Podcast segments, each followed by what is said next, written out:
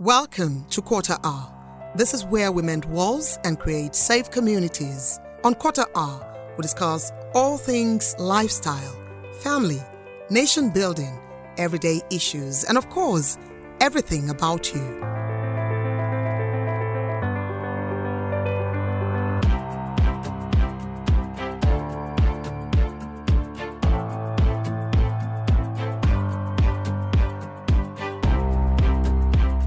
It's another beautiful day, another wonderful time to spend with you.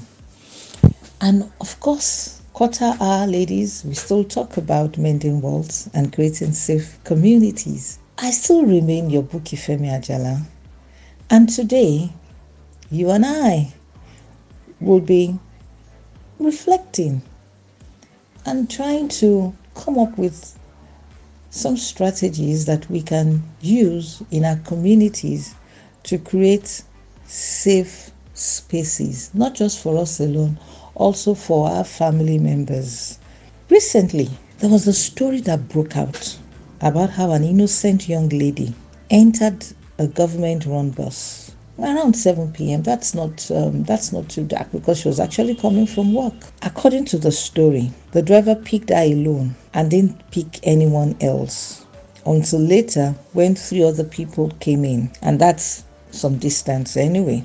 So before then, she had sensed that something was wrong. Smart lady, why did this man pick me alone? And of course, the bus was even dark, the lights were off. So she had sensed that hmm, there's something wrong somewhere. And then she started chatting with a friend and doing some voice notes. She was at the back of the bus, so she was able to do some voice notes, you know, in quiet tones, you know, just to let the friend know that something is wrong somewhere. I'm the only one in the bus. This man is not picking anybody.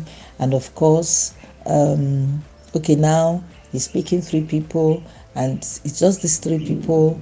And after a while the friend kept calling and as at that time she wasn't picking the she wasn't she wasn't chatting with her anymore. And then of course of course her friend knew that there was something wrong somewhere. But anyway we want to thank God that the friend was smart to leave that details. And when the body of the lady was found after some days, the government swept into action, you know, because it's their it's their boss, so they were able to get the details and they traced the guy. The guy had actually looked up, you know. The guy had left, you know, to a safe place. But of course they were able to get him. And of course, like I said, it was through the details that her friend left because the the, the friend was able to give the details of the bus, you know, the bus number, and all actually also took pictures, you know, of the of the of the bus driver. Really, it's so sad. I know, so sad. Our life was cut short because of the evil, the wicked people living amongst us. Someone will say they are animals in human skin in our society. However, upon being interrogated by the security operatives, the driver's story really wasn't adding up. But initially, he apologized for doing something dirty, according to her, according to him now, to the girl and claimed that these other three people he picked, he didn't know them. That was his story. He didn't know them. And that when he picked these three people, they pointed the gun at him and he had no other choice than to obey. And of course, somewhere along the line, the three people went away with the lady. Though at some point in the story, he said he thought the lady was still hanging on to the pole, not knowing that they had dragged the lady with him. Like I said, the story really does not add up because even at God point, you can actually know what is happening. The lady will be screaming, Don't take me away, and all that and all that. You did not see that, but you said that you had to drive you have to drive off because they told you to drive off and you thought the lady was in the bus. So I'm asking, and I'm sure you also will be wondering, what is going on in the world? Even if we want to say the story is true, that the bus driver is innocent and he doesn't even know these three people. Why will the government driver take advantage of an innocent girl? And then the question is, why didn't this driver pick other passengers except her and later on these three people and the lights of the bus are turned off incidentally two more people have showed up i mean having seen the driver's picture two other people have shown up that oh this man did this. One, he got away with it. The other person was smart. The lady narrated all the things she did to ensure that, I mean, she was able to escape, but they were able to trace the man's face. So even if the man is innocent, and that at gunpoint he could not defend this lady. After a while on driving, why didn't you call your agency to say this just happened now? Or even call the police. I'm aware that all the government bus drivers have been trained on what to do for emergencies. You did not do that. And then, of course, you went to park the bus at the station and you did not log anything in. Now, what about these other three people? Why did you decide to pick just one person and after a while you pick three people and after those three people you do not pick anybody? So these are questions begging for answers. But listeners, we do not want this to continue again. I know the government is doing all their possible best, you know, to unravel the story get to know much about it, more so now that two other people have come up to say, this is the trend with this person. So, in creating safe communities, there's some thoughts that I have, and I know you also have some thoughts. You might probably want to share those thoughts, I mean, with the people around you, wherever you are, because we need to create safe communities with ourselves. We need to create this community because we are suffering. And these things, we just have to ensure that we do our bit. Some of the things that are running through my mind is one for the government run buses.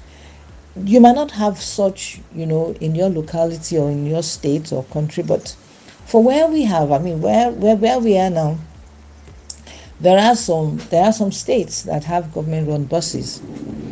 Let's get to know the modus operandi of these buses. For instance, now even I just got to know that once the buses, the lights of the buses are off, that means the bus is not supposed to take passengers. The bus is on its way, you know, to the station to park. And then, of course, to make use of the red emergency lights. I understand that is on the bus as well, that once you sense any danger, press that emergency light. Another thought that I have is communicating when you sense danger, even when you don't even sense danger. Let people know where you are. You know, in those days, our, our parents were very, very strict on the fact that if you don't tell me where you're going, you cannot go. And even when you get to where you're going and you have to go somewhere else that I'm not aware of, You've got to let me know. And I think that has to come back now. Let us know where you are. In fact, like recently, one of my family members traveled outside of the country, uh, sorry, outside of the states. And I had to tell her that, look, for every junction, let me know. It's not because I'm worried, but, you know, because of the issues at hand. You know, the, the, there's so much insecurity everywhere,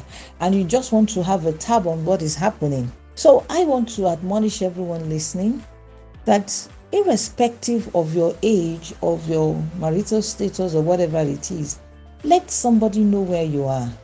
Particularly even when you are sensing danger, it's always good for you to let the person know, the other person on the other hand, that you are reporting. I mean, you will not say, okay, because I'm in the bus. Uh, no, no, no, you wouldn't do that. Oh, I'm already in the bus. I mean, the number is this, you know, and you know, give a vivid uh, um, explanation of what is happening. So the other person, even if the other person wants to do harm, the person will say, ah, all my details, you know, somebody already knows the bus number and uh, where I'm going and things like that. So I think it's good for us to have that. And then another thing that came up to my mind also is that we should not go out when it's dark. I know you will say, oh, to be honest, some people close late. So, I mean, I wouldn't say that they should not go home. But if you don't have to go out, you don't have to go out. But where you have to now go out, you've got to be cautious. You've got to be sensitive to the environment where you are and also try and find out what's the safest mode of you going home and walk around it and walk around it. Then also, we need to watch out for one another. We need to watch out for one another. It's critical now. Elections are coming in. we we we, keep, we will now keep hearing of quite a lot of evil devices. Some are diabolical some go into rituals and things like that. So we have to be very careful of this season. Let's be sensitive of what is happening in our neighborhood in our society in our communities and we can always make use of the emergency codes. Now, different countries have it, different states have it. So you have to look for the one that is just aware that even if you are not the one in danger, you see someone in danger, you cannot help out, you can actually reach out to those emergency numbers to call and let help come for that person. Then let's bring it home. How are we raising our children? How are we raising them? Because a lot of times the critical formative years of our children, the parents are not there. And I totally agree with you because you've got to look for money. You've got to look, you know, for things that you have to do to bring money home. But can we just take a break and let's rearrange, you know, everything about our life for these children so that we do not breed monsters the formative years are critical, you know, to the, to form an individual. Once you miss that mark, that's it. That formative years, people, experts will probably say seven years. Seven years, a child is formed. If the child is going to be wicked, you already know. If a child is going to be good, you already know by the age of seven. So, at that time, what are we putting into them? What are the values we are putting into them? These should be values of hard work, not easy money, not ritual money, not um, cheating somebody, not wounding somebody to get money. So the values we must keep to them at that time are values of hard work, of discipline, and of course, being aware of your environment. You know, the, the people in the developed world are very aware of their environment. They know what is happening, you know, it's not that they are nosy, but they know if a stranger enters their community and they feel that there's something wrong with this, they immediately call, you know, help that you need to come and look at this. So we need to get to that point where we are sensitive, you know. And then, of course, let's also work on our intuitions. God has created us, you know, with those buttons. So, those buttons, let's make use of them. And I was somewhere at a boot camp for girls, and I was amazed. They were actually training them on martial arts. And I really asked them, I said, why? Oh, they said for self defense. So I think it's another thing that we can look at, you know, for self defense. And upon all, discipline of the body. Why must you take advantage of an innocent girl? I know if you look at the number of rape cases we have, I mean, it tilts more, you know, that the that the victim will always be the gender, the female gender. So, I mean, I can as well say that why is it that, you know, the opposite sex will always take advantage? Why is it that you just want to have your way, even when you know it's not right? So these are things that we need to inculcate in our youth that you do not you do not take advantage of innocent people. Even if you want to have your way, it's something that you must consent to. Not because you are, you know, the other sex, and you are the bigger person or you have a weapon or because you have that feeling you have to do it. No, you are indisciplined. You've got to be disciplined for that. And to round it up, we all know who God is. So let's inculcate God into the lives of our children.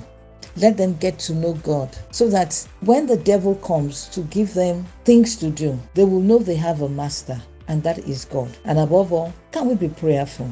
Anywhere we go, let's keep praying for our safety. Nigeria will be great. Nigeria will be saved. And everyone will be in a safe community. But you must do your part. I must do my part. So we'll come again next week. Please keep safe. And remember, do your part to be safe in your community. Thank you. Thank you so much for joining us on today's episode of Quarter Hour.